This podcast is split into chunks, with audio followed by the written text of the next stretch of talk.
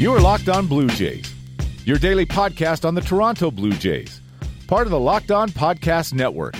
Your team every day. Hello, Blue Jays fans, and welcome to Locked On Blue Jays, your daily dose of Toronto Blue Jays talk directly into your headspace, part of the Locked On Podcast Network, your team every day. I'm your host, AJ Andrews of JaysFromTheCouch.com, talking with you on a Saturday night. And the feeling's right. Well, you know, the feeling's not totally right because there's no baseball on in this continent. But we press on because there's fake baseball to talk about. And continuing the theme from our Nate Pearson episode earlier this week, I want to talk about some real life implications that have been learned from one transaction that was completed in the Blue Jays simulation season that I am running for y'all. So, we're going to talk about the actual transaction itself and then some implications that arose from a conversation that I had with a fan afterwards. So, uh, for those of you who have not been following on Twitter, and I totally understand, the Blue Jays have officially made their first trade of the 2020 season. And from what I gathered, it seemed to be a pretty popular one. So let me just lay out how this kind of came to be. I swore at the beginning of the season that I was going to start by being as faithful as possible to the original construction of the team. I did that for the first six weeks, aside from, you know, signing Danny Salazar and claiming Craig Stammen off waivers, but hey, I'm allowed to make moves. I am the manager and the general manager all in one on this thing. So I see an opportunity to improve the team. I'm going to take it which led to the interesting trade proposal that ended up being worked out with Oakland. See, started uh, when I was trying to find a new home for Brandon Drury, who has been in Buffalo all season, has not even had a sniff of a call up to the major leagues, and was very unhappy about it. So I like Brandon in real life. I figure let's see if we can find a home for him. So I put out some feelers to see if anyone wanted to bring Brandon up to the major leagues, and Oakland came calling, offering right fielder Stephen Piscotty. Now, the important thing to know is that this is a video game. In real life, I'm pretty sure Stephen Piscotty is not going anywhere because he is a Northern California boy very well known fact, he was traded by the Cardinals to the Athletics to be near his ailing mom who had ALS. And tragically, she succumbed to that illness. And, you know, I still have the feeling that he would like to not leave the area.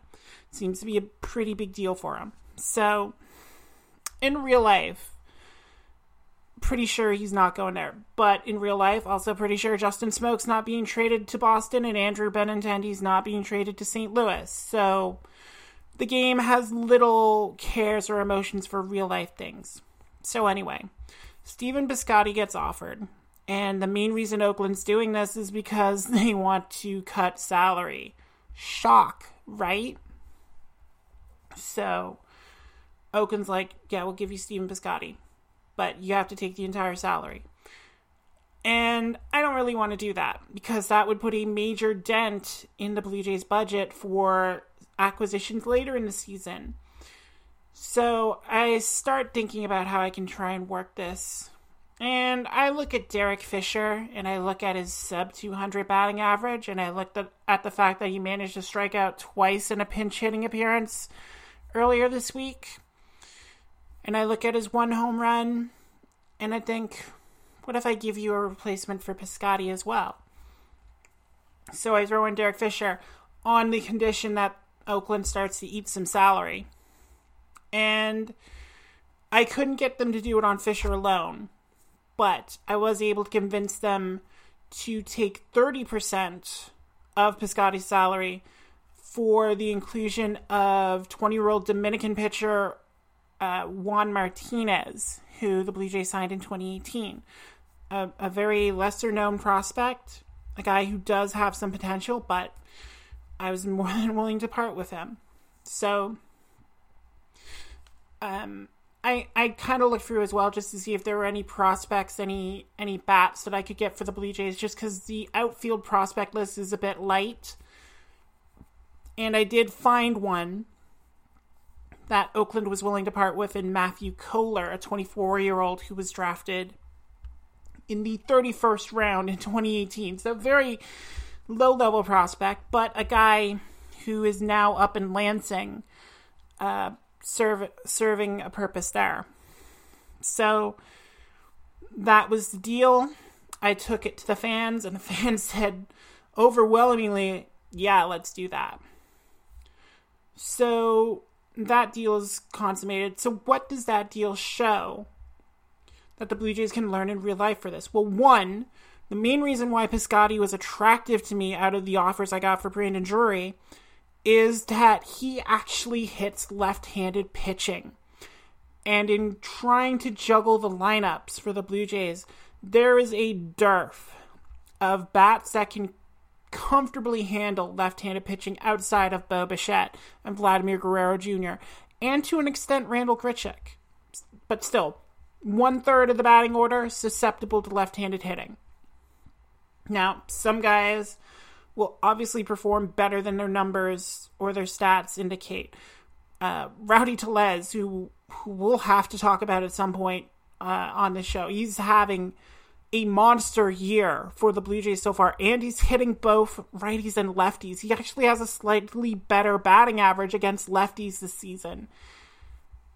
But, you know, Travis Shaw struggles against left handed pitching. Both Derek Fisher and Teoscar Hernandez struggle against left handed pitching. I've been using Anthony Alford as a platoon solution, but the bloom is quickly wearing off that rose. So, acquiring a guy like Piscotty who does have a tendency to hit left-handed pitchers better than he hits righties. Um, it allows for more flexibility with the Blue Jays lineup. Right now, I'm not taking Rowdy Tellez out of the lineup for anything. He is on fire. He has hit safely in 15 of the last 16 simulated games. But if he does cool down, now in a lefty situation, I can potentially go with Piscotty and Teoscar Hernandez as a combo instead of having to put Rowdy out there because I literally don't have anyone else that I feel comfortable putting in that designated hitter slot. Because designated hitter Joe Panik doesn't have a good ring to it, especially against lefties, because Panik is another lefty that can't hit lefties. So, from that standpoint, it made sense to target Piscotty as opposed to, say, Will Smith, who Alex Anthopoulos was offering. And made the deal. Piscotty started today's game against the White Sox. He went two for five, had a couple RBIs, so he's fitting in well already. We'll see how he takes on Dallas Keuchel tomorrow, but it's a strong start. And, you know, I know it's not realistic to get Piscotty, but I'm I'm not planning on being like a full time like I'm gonna run this until the day my computer dies sort of thing. So at this point, I want to fulfill the promise that the Blue Jays have started to show because they're still above 500. They're two games above 500, and they are right in contention for a wild card spot, which is exactly where we thought they were going to be. So, as the GM, I'm going to reward that. And if bringing in a bat like Piscotty can help reward that, then that's what we'll do. And we might be looking at making other moves in the future. Because Jordan Romano is set to come off the 60 day IL. So he'll need a spot. He's finally figured out the blister problem. So, you know, we'll have to find a situation that works for him. So that'll be coming up on another podcast. But I, I want to talk about another real world implication that arose out of this. And it's not the implication that you need to go to builtbar.com and get yourself some built bars because built bars are the best tasting protein bar on the market. They taste like a candy bar. They're coated in chocolate, 100% chocolate. They're soft, they're easy to chew. It's like a mouthful of nougat hitting your mouth. And they have 16 different flavors with combinations of chocolate and nuts and combinations of chocolate and not nuts. Um, my favorite so far is the salted caramel because caramel is so good and it's so gooey and it goes in your mouth and it just tastes so nice. And they're healthier than their competitors. They have less fat per bar, which is huge. They have less calories per bar and they pack in more protein. So they're definitely worth your time and your money. And it doesn't even take that much. You just go to builtbar.com, you enter that promo code locked on, and you get 10% off your first order with Built Bar. So just promo code locked on, get the $10 off, get those bars in the mail, and, you know, have yourself a healthy, tasty treat to make your day better. And if you can't get on the internet and you can't go to the site and order those built bars, you can order whatever you want with Postmates. You just download their app, and Postmates gives you access to all your favorite stores convenience stores, grocery stores, clothing stores, liquor stores, whatever you need. Postmates has the ability to get it to you within the hour so you don't have to go outside just because you forgot you needed rice vinegar to make dragon sauce, even though you've never tried to make dragon sauce in your life and it ends up really watery and you don't know what you did wrong. Postmates can help you cover that. They will go to the restaurant that makes the dragon sauce and get you dragon sauce. And it's so easy. You just got to download the app on your phone. Google, Apple, doesn't matter.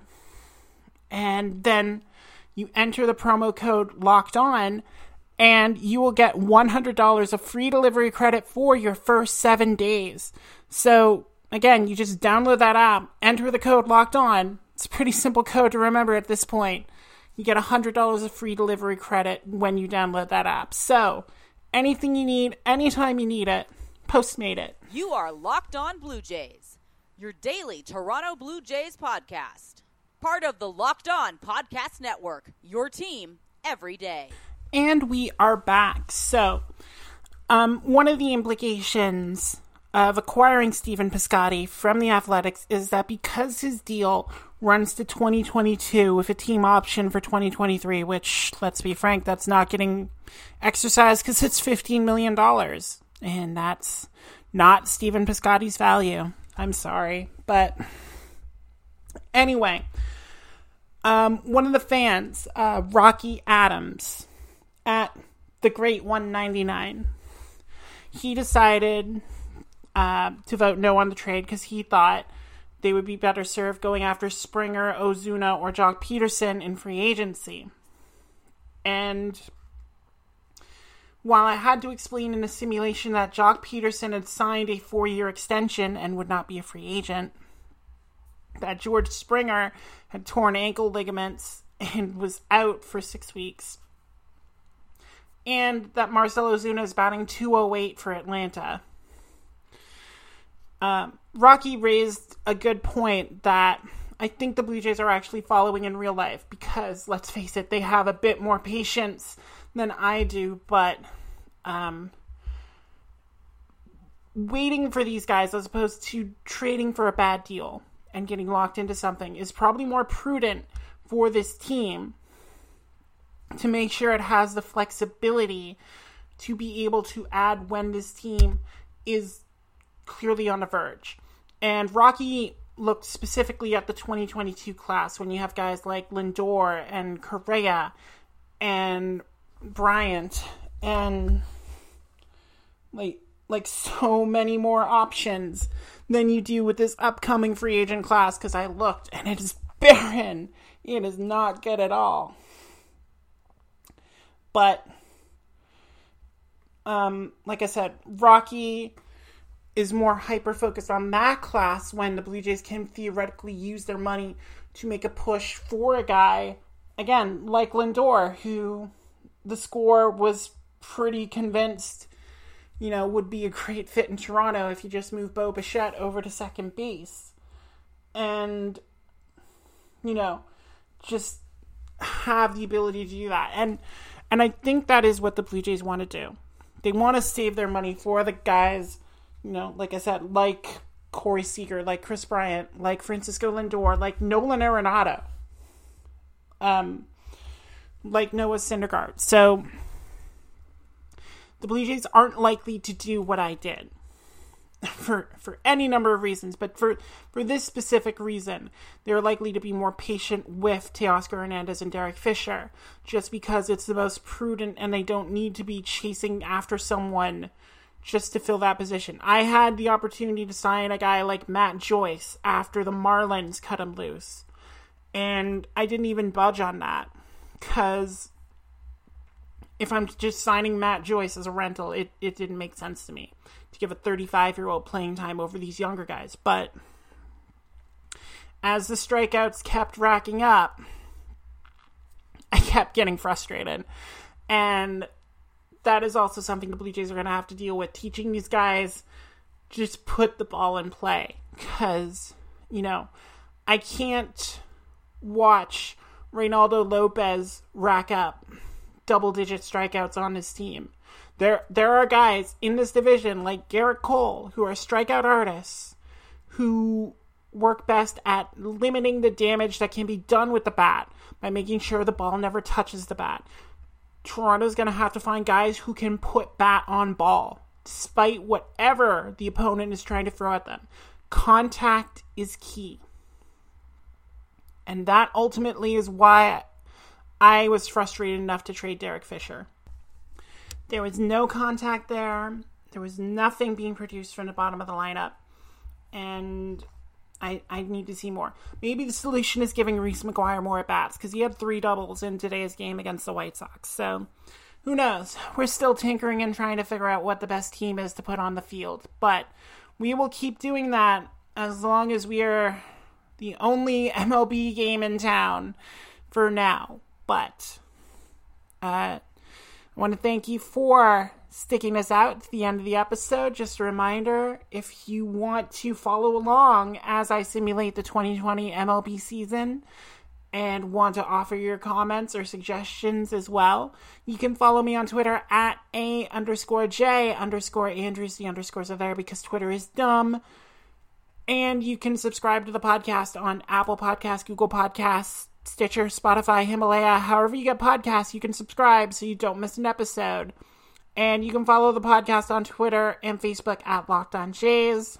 And now that you're done here, you can tell your smart device, hey, smart device, play Locked On Fantasy Baseball.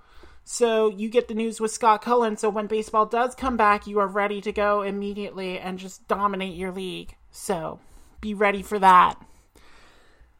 So until the next time we talk, for everyone at the Locked On Podcast Network and everyone at jaysfromthecouch.com, I'm AJ Andrews. Thank you all so much for listening to tonight's episode. And y'all take care.